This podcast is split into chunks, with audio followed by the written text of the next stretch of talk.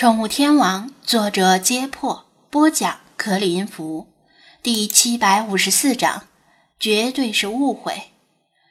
从“天蓬鱼缸石榴树，先生肥狗胖丫头”这句话里，能够听出老北京人有多么的喜欢养鱼养狗，富足而闲适的四合院生活，把狗和丫头都养得胖胖的。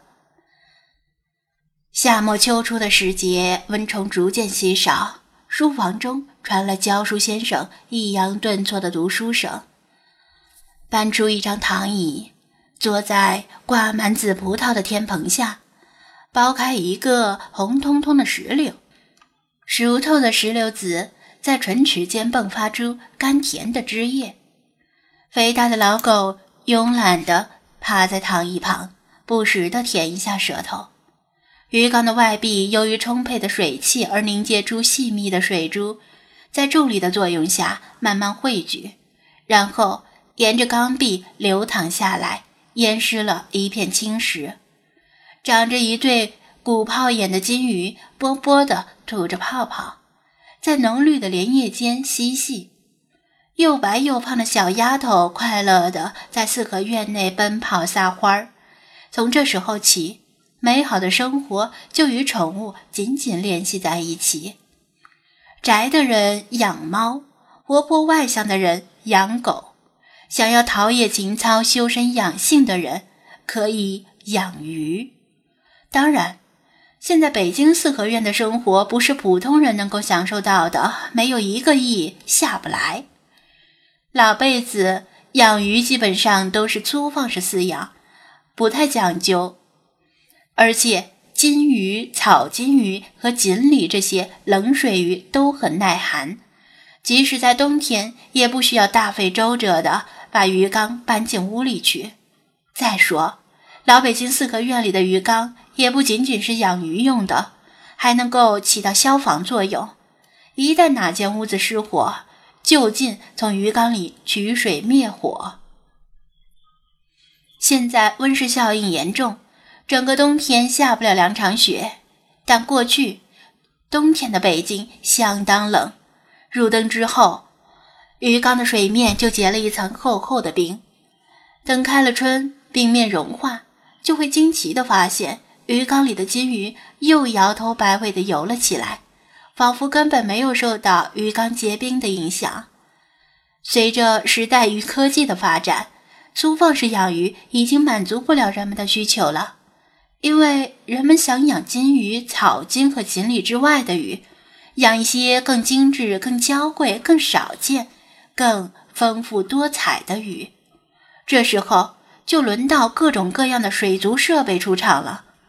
稍微认真一些养鱼的人会去鱼市或者网上购买一些简单的设备，比如说加热棒、水泵、过滤器以及滤材。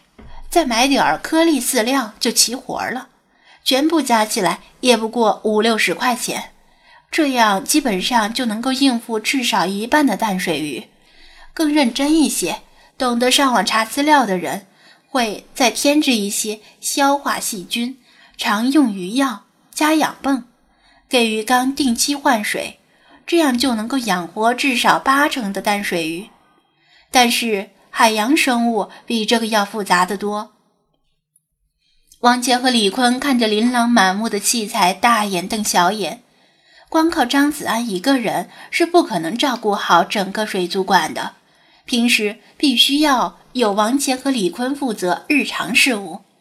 因此，他指着这些器材，逐个给他们讲解用途。这东西我们知道是过滤器吧？他们摆弄着其中的一个器材，说道：“嗯，但你们知道那是什么过滤器吗？”张子安反问道。他们面露难色。“呃，这个过滤器不就是过滤器吗？往里面放些砂轮或过滤棉什么的，就能够把鱼粪过滤出来。”张子安摇头笑道：“过滤器可没有那么简单。养鱼的设备里面最重要的就是过滤系统。”过滤系统的好坏决定了鱼缸里的鱼能不能长期活下去。过滤器大致上分成三类：物理过滤、生物过滤，还有辅助过滤。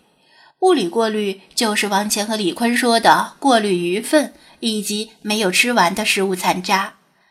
辅助过滤也就是氮循环系统，将鱼粪分解出来的氨转化为对鱼类几乎无毒的硝酸盐。辅助过滤又包括蛋白分离器、臭氧产生器、钙反应器、去硝器和紫外线杀菌灯等等。他每说到一种，指着相应的器材，让他们记住其外形和名字，省得搞混。至于每种器材的用途，以后慢慢记也不迟。除此之外，还有不同种类的照明灯、加热棒、比重计。各种试纸以及杂七杂八的东西，这些设备并不全是卡尔从德国邮来的，其中很多是在他回国前网购的。有些无关紧要的设备没必要用太高档的。王乾从一个包装箱里抽出一根手抄网，纳闷的问道：“师尊，手抄网买几根不就行了？您干嘛一买就买一箱啊？”用得完这么多手抄网吗？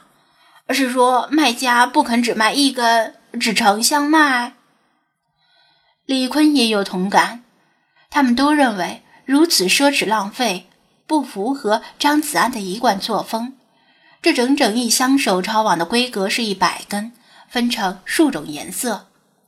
那倒不是，张子安摇头道：“我正要提醒你们。”你们以后如果需要从鱼缸里往外捞鱼的时候，必须记住每个鱼缸对应一根手抄网，绝对不能混用，否则啊，一旦某个鱼缸里的鱼生病，很快就会感染到所有的鱼。哦，这就像是一个注射器，不能反复用。李坤恍然，差不多吧。张子安肯定道。平时去鱼市、鱼店或者水族馆里买观赏鱼的时候，顾客们看到的都是鱼缸里一片欣欣向荣的景象。看到店主笑着数钱，绝不会想到很多店主每天早上打开门的头一件事就是哭着往外扔死鱼。所谓“只见贼吃肉，没见贼挨打”，鱼病有发作慢、周期长、传染性较高等特点。基本上等到发病时已经回天乏术，所以提前预防和及时隔离传染源很关键。而混用手抄网就是很重要却常被人忽视的一个传染媒介。很多头脑一热开鱼店的店主都是交了几万、十几万的学费才醍醐灌顶。关于这点，卡尔特意提醒过他。张子安今天给王谦和李坤分派的第一个任务，就是用不干胶标签纸给每个手抄网贴上序号，从一到一百，以逐个对应每个水族箱，绝不能混用。他们点头答应。还有哪件东西不懂是干什么用的？张子安又问道。王谦和李坤对视一眼。张子安觉得他们的神色有些古怪，怎么了？不懂就直接问，千万不要不懂装懂。不懂没关系，谁一开始都不懂。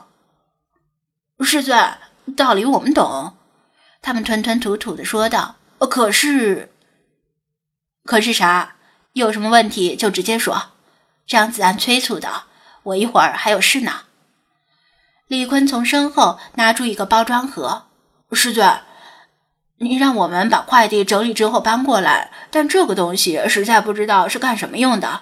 我们一开始还以为是发错了，但收件人确实是您的名字。他颤巍巍的从包装盒里取出一套布料少得可怜的淡蓝色比基尼泳衣，一手拎一件。师尊，您能告诉我们，您买这个是要做什么吗？张子安一副云淡风轻的样子。哦，是买了送人的。他们眼泪汪汪的说道：“别骗我们了，师尊！就算您是女装大佬，我们也不会嫌弃您的。”我操！你们想到哪里去了？我真他妈的是送人的！张子安几近绝望的澄清道：“天知道这两个二货的脑子是怎么长的。可是您一没女朋友，二没老婆，买比基尼是要送给谁呀？一般的女性朋友送这个不妥吧？”他们锲而不舍地揪住这个问题不放。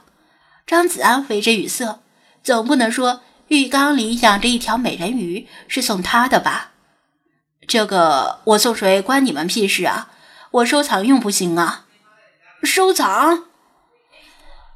王强和李坤听了，望向他的眼神已经从变态升级为大变态。